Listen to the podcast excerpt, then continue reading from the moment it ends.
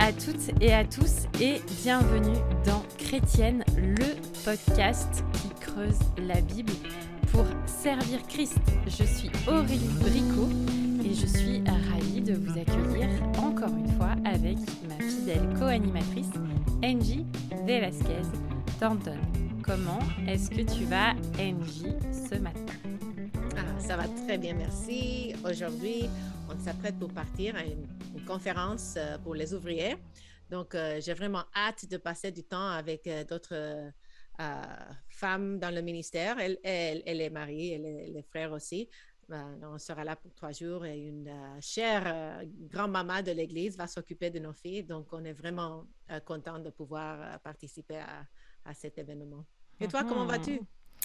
Écoute, ça va bien, ça va bien. J'ai eu le, la chance, comment dire, le privilège, l'incroyable, euh, un, vrai petit cadeau à mon mari qui m'a fait à manger cette semaine.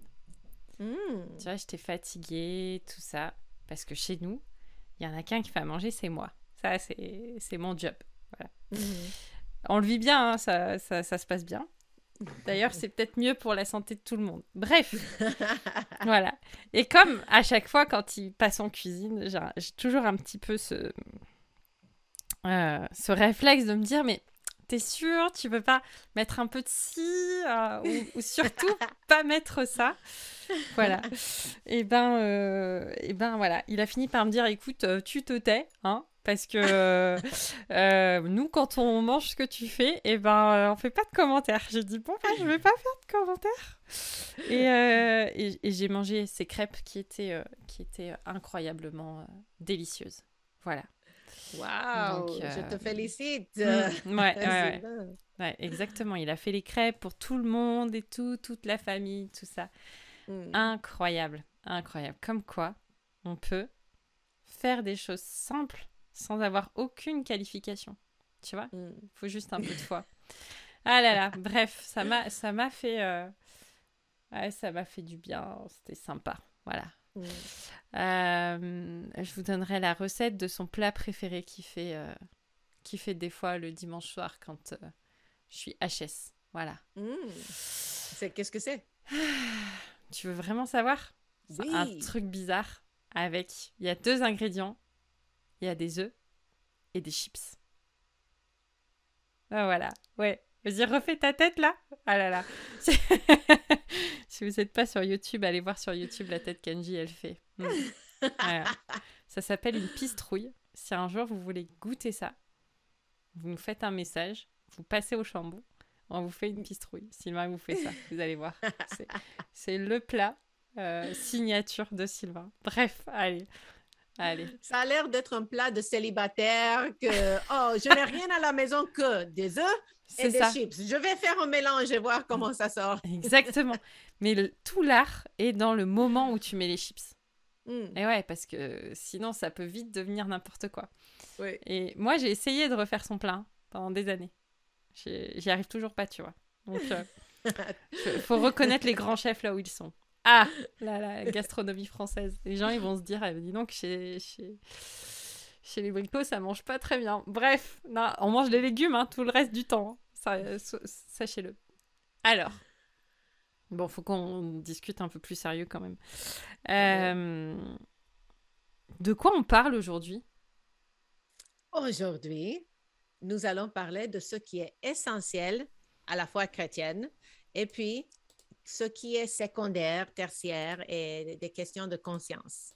Et euh, on a, cet épisode nous a été inspiré par une de nos auditrices qui a fait un commentaire sur YouTube suite à l'épisode que nous avons fait sur la crise sanitaire.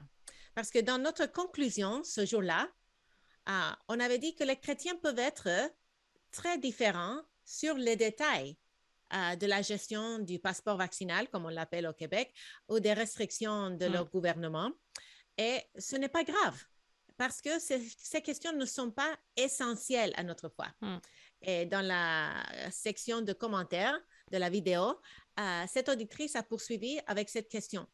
Qu'est-ce qui est essentiel? Mm. Euh, ce qui est essentiel, c'est d'avoir toujours du chocolat dans son placard Et euh, non, ah non, c'est pas ça la réponse. Euh, alors, du coup, on s'est dit, bon, on est parti du principe que la question euh, sous-entendait que c'était qu'est-ce qui est essentiel dans la foi. On est d'accord, hein, voilà. Qu'on ne perde pas nos, auditeurs sur qu'est-ce qui est essentiel d'avoir dans sa garde-robe ou dans... Bref. Donc, on voulait d'abord vous parler de, la question de la confession de foi euh, de, Westminster sur la perspicacité des Écritures. Euh, comme vous savez, notre podcast creuse la Bible pour servir Christ, et donc on est convaincu que l'essentiel réside d'abord dans la parole.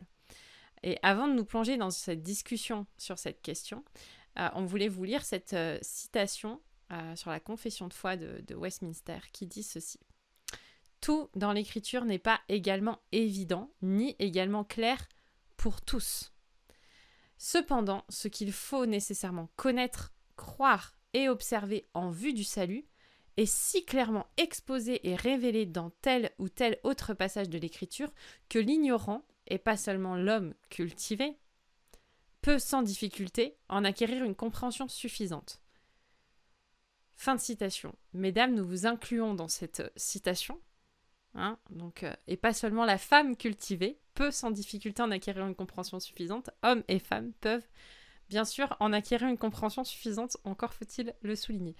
Euh, un pasteur écossais l'a dit autrement, les choses principales sont les choses simples et les choses simples sont les choses principales.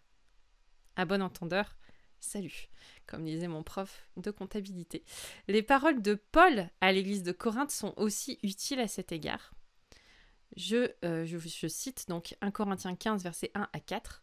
Je vous rappelle, frères, l'évangile que je vous ai annoncé, que vous avez reçu, dans lequel vous avez persévéré, et par lequel vous êtes sauvés, si vous le retenez, dans les termes où je vous l'ai annoncé, autrement vous auriez cru en vain.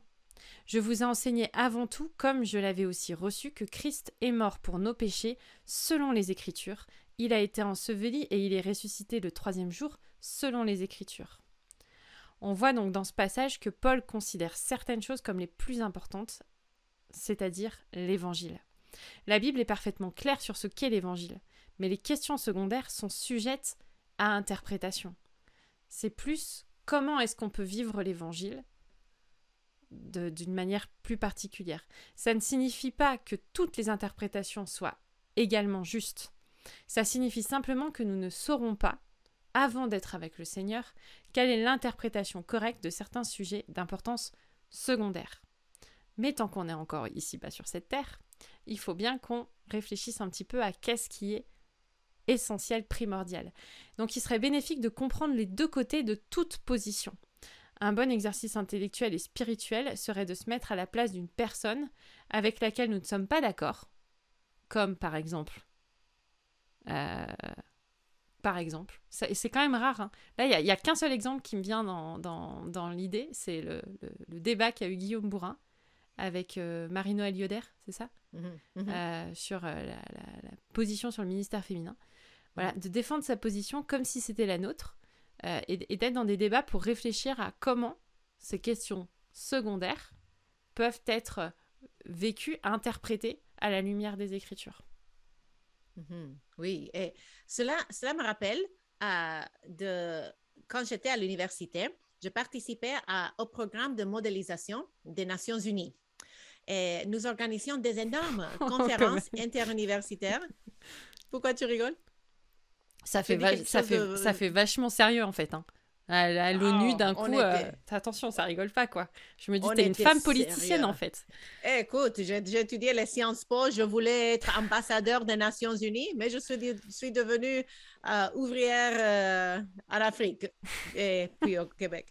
Mais en tout cas, nous, avons, nous avions des, des énormes conférences interuniversitaires avec mm. des étudiants représentants les nations membres et observatrices de l'ONU. Et les délégués qui représentaient, le délégué qui représentait l'autorité palestinienne, s'exprimait fréquemment et avec force pour défendre les droits de son peuple.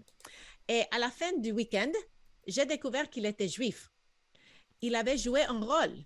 Et même s'il ne croyait pas à tout ce qu'il avait défendu, avec passion pendant la conférence, il avait fait des recherches et avait appris à défendre une position qui n'était pas probablement la sienne. Il s'était mis à, la place de mm. notre et avait essayé de le comprendre. Et si des étudiants universitaires peuvent le faire dans le cadre d'un exercice euh, académique, intellectuel, les croyants devraient pouvoir le faire d'autant plus avec des mm. frères et sœurs avec lesquels ils ne sont pas d'accord. Et on le fait au nom de l'amour, au nom de l'unité de l'Église. Après tout, Jésus lui-même a prié dans Jean 17, verset 21. Je prie pour que tous soient un, comme toi, Père, tu es en moi, et comme je suis en toi, afin que eux aussi soient un en nous, pour que le monde croit que tu m'as envoyé. Mm.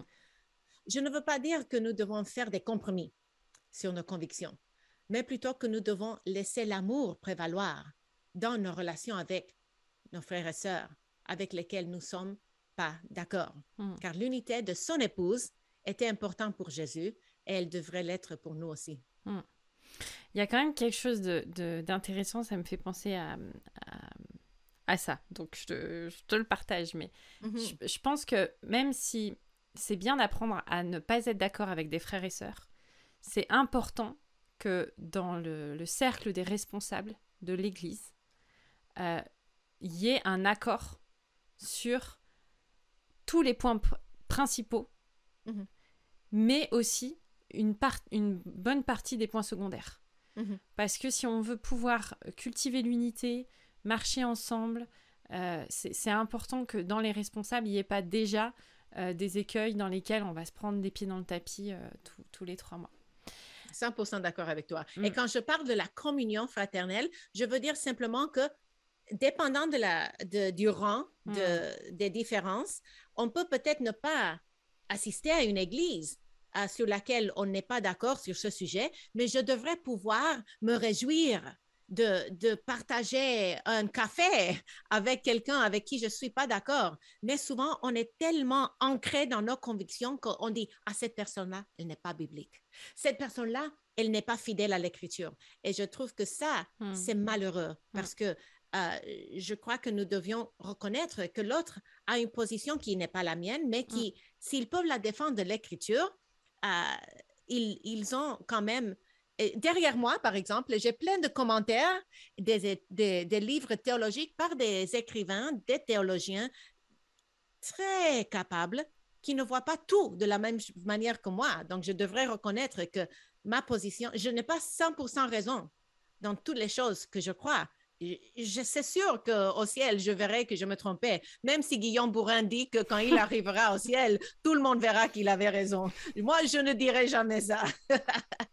ah, parce que lui, c'est un homme, il peut se le permettre. Ah Mais si on dit ça, on va être mis sur le bûcher.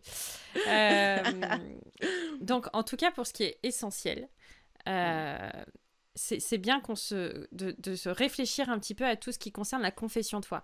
Et peut-être, c'est un appel que je lance en tout cas, mais peut-être que dans les personnes qui nous écoutent, personne, il y a des personnes qui ne se sont pas encore penchées sur la confession de foi de leur Église.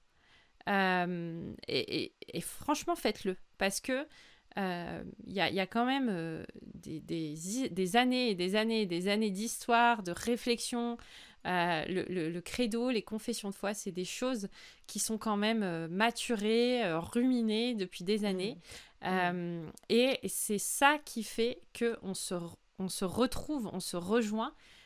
L'Église, elle, elle, c'est aussi des frères et sœurs qui se réunissent autour de leur compréhension de la foi, de la manière de, de, de la vivre. Euh, et du coup, euh, voilà, on est un petit peu dans la même euh, ligne que le podcast, la série de podcasts qu'on a eu sur le symbole des apôtres, où NJ nous a entraînés dans cette portion de l'histoire palpitante. Si vous l'avez pas écouté, allez-y, c'est fun. en plus, on était encore plus stressé qu'aujourd'hui, donc c'est bien.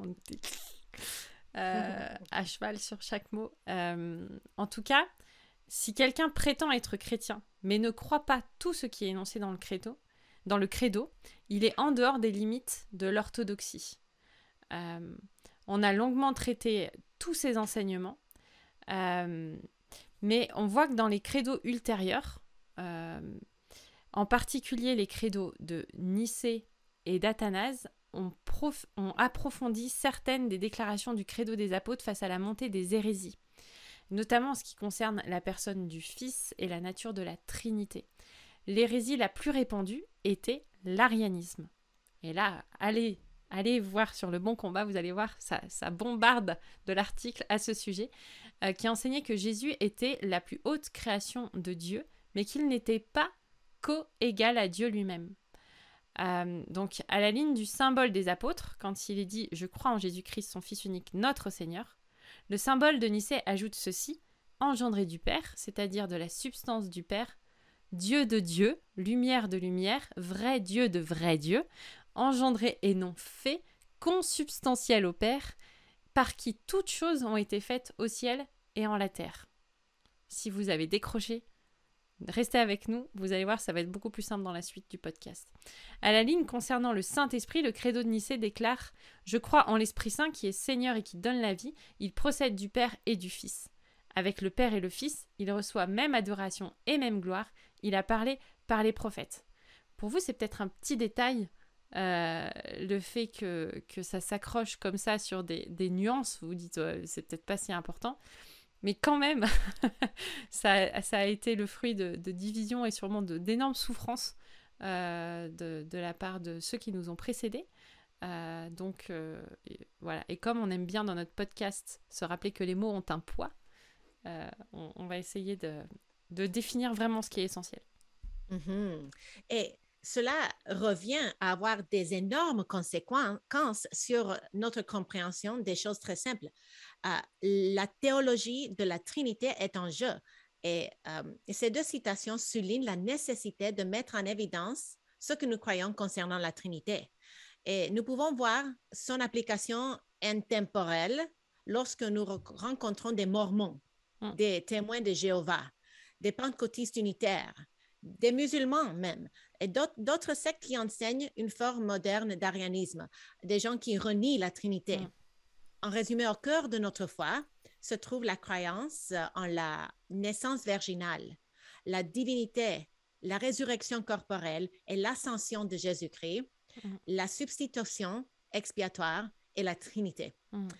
Toutes les grandes branches du christianisme affirment ces vérités depuis des siècles. Les catholiques romains, les orthodoxes orientaux et les protestants. Hmm. Mais cela nous amène peut-être à la question suivante. Cela signifie-t-il que les adeptes du catholicisme romain ou les adeptes de l'orthodoxie orientale sont également des croyants? Euh, c'est là que les cinq solas de la réforme protestante entrent en jeu.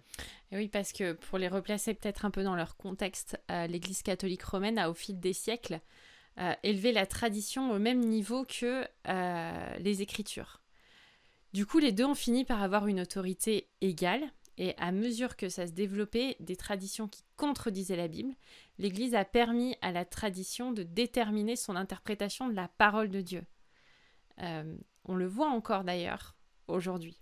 C'est ce qui a conduit à l'acceptation d'enseignants tels que la vénération de Marie et des saints, la doctrine du purgatoire, la croyance que les œuvres jouent un rôle dans le salut. Euh, voilà, on, vous en cite quelques-unes, même s'il y en a moult autres. Euh, c'est dans ce contexte que les réformateurs ont donc élaboré cinq affirmations, qui sont donc ces cinq solas de la réforme. Euh, sola scripture, seulement l'écriture, la Bible est l'autorité inhérente, suffisante et finale pour l'Église. Sola Christus, seulement le Christ, Jésus-Christ est l'unique moyen de salut. Sola fide, seulement la foi. La seule foi est le moyen par lequel les croyants héritent de ce salut. Sola gratia, seulement la grâce. La grâce seule est la source de notre salut du début à la fin. Solideo gloria, à Dieu seul soit la gloire. Dieu seul reçoit la gloire pour notre salut. Donc, pour répondre à la question qu'est-ce qui est essentiel? Dans la mesure où une personne catholique ou, orthodoxe s'écarte des croyances inscrites dans leur tradition et embrasse non seulement les principes fondamentaux du christianisme tels qu'ils sont énoncés dans le symbole des apôtres, mais aussi dans ces cinq solas, elle peut effectivement être sauvée. Mais malheureusement, la plupart des personnes euh, que nous connaissons croient que leurs bonnes œuvres peuvent ajouter à leur salut ou le déterminer. Euh, il y a un autre aspect qui est aussi fondamental, c'est la question de la sainteté. Euh, les bonnes œuvres sont un élément essentiel de la vie chrétienne, ça c'est euh, bien sûr c'est incontestable, mais ça nous amène à comprendre que la sainteté est fondamentale. L'orthodoxie doit s'accompagner de l'orthopraxie. En d'autres termes, nous devons produire des fruits dignes de la repentance, comme il est dit en Matthieu 3, 8. Les œuvres ne sauvent pas, mais les sauvés mettent à l'œuvre leur salut avec crainte et tremblement, car c'est Dieu qui produit en nous le vouloir et le faire selon son bon plaisir, comme le dit Philippiens 2, versets 12 et 13. Donc si quelqu'un croit toutes les bonnes choses, mais mène un style de vie débauché, charnel, impénitent, on a peu de raisons de croire que cette personne est chrétienne. C'est pas un jugement, c'est un constat. Euh, ceci, bien sûr, est différent de la lutte contre le péché qui caractérise la vie du croyant. Ce à quoi on fait référence, ce sont les personnes qui se disent chrétiennes, mais qui ne haïssent pas leur péché et ne font aucun effort avec l'aide de l'Esprit pour le mettre à mort. C'est-à-dire que c'est des personnes qui, souvent, vous allez le remarquer, ont un problème avec les conséquences de leur péché, mais pas avec le péché lui-même. Hmm. Donc, ils voudraient ne plus avoir de problème, mais ils veulent pas changer d'attitude. Hmm. Hmm. Oui, tout à fait. Et maintenant que nous avons traité de ce qui est l'essentiel pour un chrétien de croire, nous devrions énumérer certaines des doctrines secondaires sur lesquelles les chrétiens peuvent être gracieusement en désaccord. D'abord, c'est l'élection.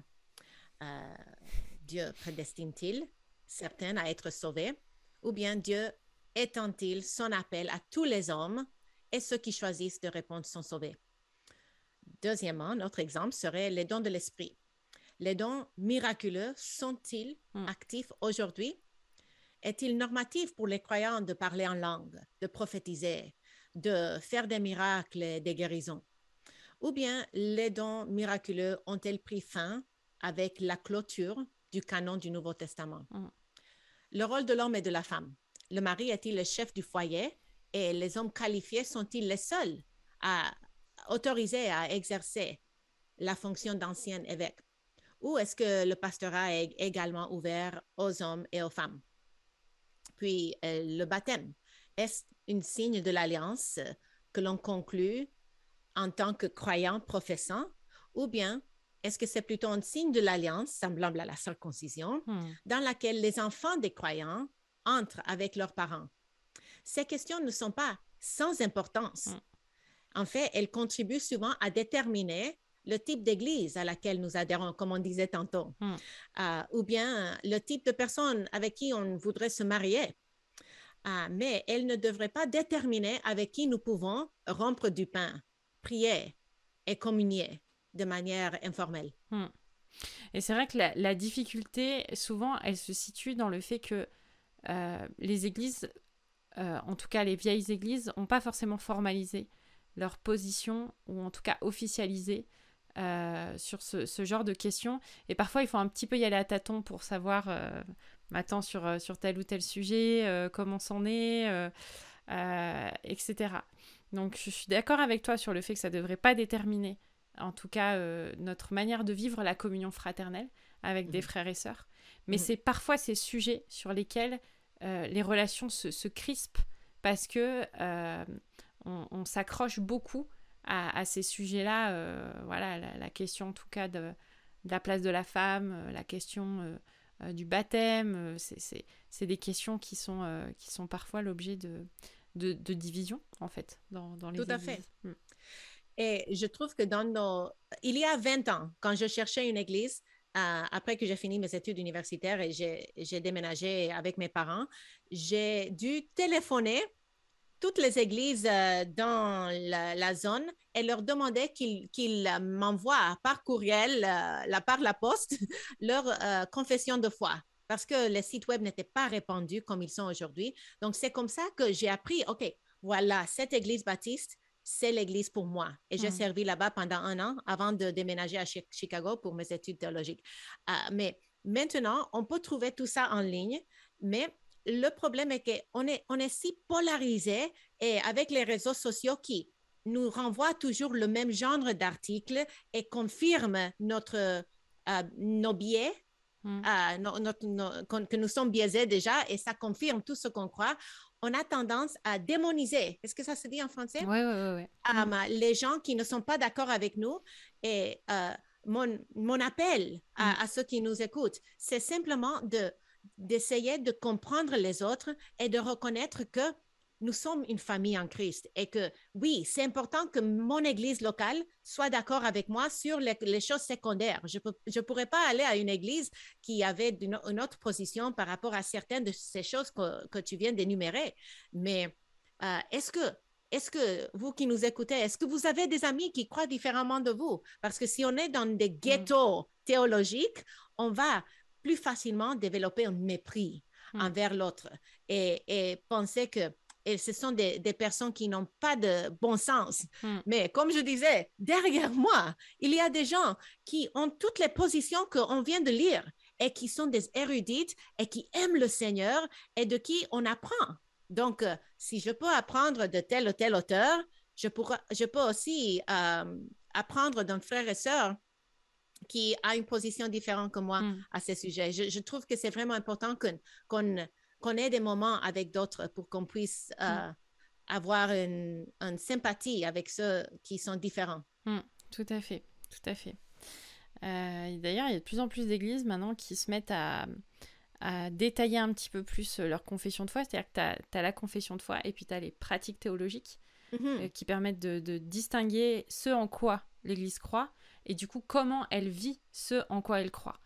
-hmm. euh, et, et, franchement, je, je, vous encourage à, à réfléchir à, à, cette manière de, de, de, de, détailler les choses parce que ça, ça sécurise aussi beaucoup les gens qui, qui, qui, qui fréquentent l'Église.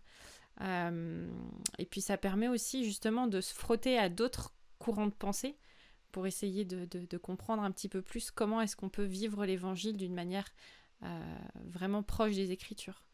Euh, en, fait, la manière de symboliser peut-être ces, ces, ces différentes euh, choses, euh, peut-être l'image d'une cible euh, peut, être intéressant, c'est-à-dire que au cœur, il y a vraiment ce qui est essentiel. Après, il y a un deuxième cercle autour sur ce qui est secondaire. Et puis là, on va parler de ce qui arrive euh, au niveau du, troisième euh, euh, niveau d'importance. Et donc, on a tout ce qui concerne notamment l'eschatologie. Euh, que croyons-nous à propos de la fin des temps? Euh, Vivons-nous dans le, millénaire ou l'attendons-nous? Y aura-t-il un, enlèvement de l'Église et une tribulation? Autant de questions euh, sur lesquelles vous pouvez aller écouter le webinaire qui a été fait par Pascal Denot et Florent Varac sur toutpoursavoir.com. Vous l'aurez en replay. Ils ont aussi écrit, coécrit un livre à ce sujet. Euh, vous pouvez aussi, ah oui, donc il y a aussi le thème de, de la Sainte Seine. Euh, le pain et le vin sont-ils simplement symboliques ou le Seigneur est-il présent dans une manière spéciale à la table du Seigneur? La question de, de l'ecclésiologie. À quel type de gouvernance de l'Église adhérons-nous? Le congrégationalisme, presbytérianisme, l'épiscopat, toutes ces, ces questions. Euh, L'âge de la Terre, tenons-nous à une création littérale de sept jours Où sont passés les dinosaures? Où sommes-nous ouverts à la possibilité d'une vieille Terre? Euh, La question de la justice sociale aussi, euh, effectivement, c'est une question euh, qui est importante, mais qui arrive vraiment à l'extrémité de, de, notre cible. Tu, tu, penses que la Sainte Seine, c'est dans le troisième cercle, toi? Je pense qu'il y a des églises pour lesquelles c'est. Est-ce que tu penses que c'est plus important ou moins important? Ouais, Moi, je l'aurais mis dans le deuxième cercle quand même. Moi, je pense que euh, si. Et peut-être parce que tu as une église des frères, n'est-ce pas? Donc, ouais. je me souviens qu'une fois, j'étais à une église des frères où je visitais et je m'étais même voilée pour être sûre qu'ils sachent que je n'étais pas une hérétique. Et puis, ils ont passé la, le plat et, et ils m'ont sauté. Mm. et j'étais vraiment offensée. Je dis, mais c'est quoi ah, mais ça? tu t'étais peut-être pas assis du bon côté. Non, elle s'était ah, mélangée. C'était pas homme d'un côté et femme d'un autre côté. Ah, mais, mais j'ai compris que pour eux, c'était vraiment, euh, ils avaient une conception de la, de la Sainte-Seine un peu plus stricte, mais dans d'autres contextes, ah, tu peux croire ce que tu veux. Et, nous, ici, mais peut-être, tu sais, c'était un peu subjectif, je pense. Euh, oui, mais je pensais, je trouvais que c'était pas de premier ordre ou de deuxième, mais hmm. troisième, mais ça, ça peut se. C'est ça. Euh, c'est ça. Chaque cible est différente finalement. Mais mhm. en fait, euh, en tout cas, entre le deuxième et le troisième cercle, je pense qu'il y a des choses qui peuvent, euh, qui peuvent muter. C'est pas, c'est pas tant le problème. Mhm. Mhm. Mais il y a un, un, de mes formateurs avait dit ce qui est important, c'est que dans le cercle central, c'est les choses pour lesquelles vous êtes prêt à mourir au bûcher. Voilà. C'est-à-dire que les, les, les martyrs, ils sont prêts à aller là au bûcher s'il faut qu'il renie Christ mhm. et ce qu'il a accompli. En, fait, c'est vraiment les... Et, je trouve que c'est assez intéressant de se dire, bah, finalement, à la question de la Sainte Seine, je suis peut-être pas prêt euh, à, mourir au bûcher pour cette question-là. Mm. Mais ce qui est drôle, c'est que quand au baptême, pendant la réforme, mm. les anabaptistes ont donné leur vie, mais parce que les autres chrétiens protestants les ont noyés. C'est dingue. Exactement. En tout cas, mais c'est vrai. On ne peut pas mourir sur toutes les montagnes. Est-ce que mourir sur une montagne, c'est une expression en français? Absolument pas. Mais on, l'apprend, c'est pas grave. Oui. Non, mais je, euh, en, en, anglais, on utilise cette expression pour dire qu'on ne doit pas faire une bataille de tout. Il y a mm. certaines choses pour lesquelles on est prêt à mourir et d'autres pour lesquelles on, est prêt à dire peut-être je me trompe. Mm. J'aimerais entendre ça plus souvent. Peut-être que je me trompe. Mm. Euh, et il faut être assez humble pour reconnaître que euh, il y a un bon argument du côté de mes, mes adversaires, mais ils ne sont pas des adversaires, mais ceux qui croient l'autre côté de cette position, peut-être ont raison et peut-être je me trompe. Mais ce n'est pas parce que je suis hein, peu importe. Non, j'ai mes convictions, je les ai étudiées, j'ai fait des recherches, mais je suis fini. Seulement Dieu est infini. Seulement lui euh, connaît tout et, a la, doctrine parfaite. Euh, finalement, on arrive à ça. En, plus de ces niveaux de questions de doctrine, euh, de première, et deuxième et troisième ordre, il existe également un nombre infini de questions qui relèvent de la catégorie de la conscience chrétienne. Et un qui est très euh, important en Amérique du Nord, c'est boire et fumer. Et en Europe, rare est l'évangélique qui croit que c'est le péché de boire. Hmm. Mais aux États-Unis, c'est historiquement hmm. la position majoritaire, du moins parmi les baptistes de la tradition dont je suis issue. Euh, Moi, je suis une païenne alors aux États-Unis. Écoute, oh, c'est vraiment drôle. Et on ne peut pas être euh, ancien ou diacre ou diaconesse si on ne firme pas quelque chose qui dit que je ne boirai jamais. Ah oui. Mm. Ça existe dans beaucoup d'églises baptistes en tout cas, um, et de ce genre, euh, ce genre d'église. Et, de même, vous auriez du mal à trouver un pasteur de, de l'église, de, de, ce genre d'église, fumant la pipe ou le cigare. Mais il n'est pas rare que des pasteurs dans d'autres traditions évangéliques euh, le mm. fassent. Est-ce que ça, c'est une question chez vous, le fumer? Est-ce qu'il y a des, évangéliques euh, dans un camp qui, n'ont pas de problème avec la cigare ou la pipe et d'autres qui, qui sont scandalisés par cela? En tout cas, c'est un débat dans lequel je ne suis pas au courant. Et je ne rentrerai pas dans ce débat-là. Voilà. En tout cas, je ne vais pas citer des noms, mais je sais qu'il y a des gars qui font leurs réunions et qui discutent la théologie avec leurs cigares. Mais ça ne me tente pas du tout. En tout cas, et il y a plein d'autres exemples. On pourrait s'allonger encore et encore. Voici quelques exemples qui me sont venus à l'esprit en considérant les questions de conscience sur lesquelles les chrétiens divergent souvent.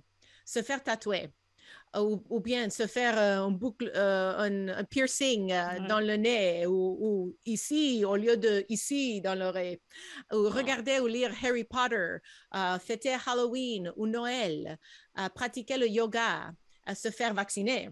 Ouais. et la liste pourrait être longue et variée. Ouais, D'ailleurs, nous, on n'est pas d'accord sur ces questions-là.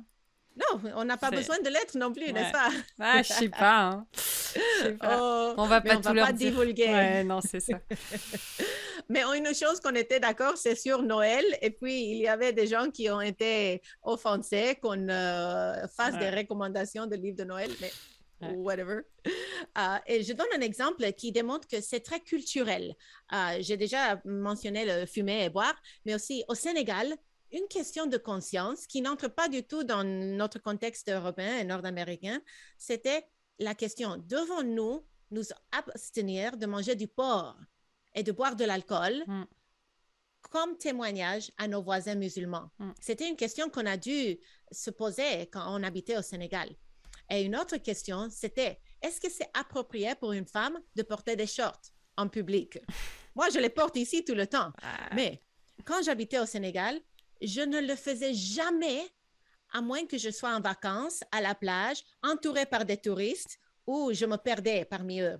Parce que dans le contexte culturel dans lequel je vivais, dans la ville où je vivais, c'était inacceptable pour une femme respectable de, de, sortir en public en, en portant des shorts. Hmm. Donc, euh, seulement pour dire que chaque culture va avoir ses propres luttes et, questionnements. La, viande sacrifiée aux idoles, ça ne nous concerne pas. Mais il y a hmm. des, des, gens dans des différents pays qui peut-être peuvent se poser cette question même aujourd'hui. Hmm, exactement.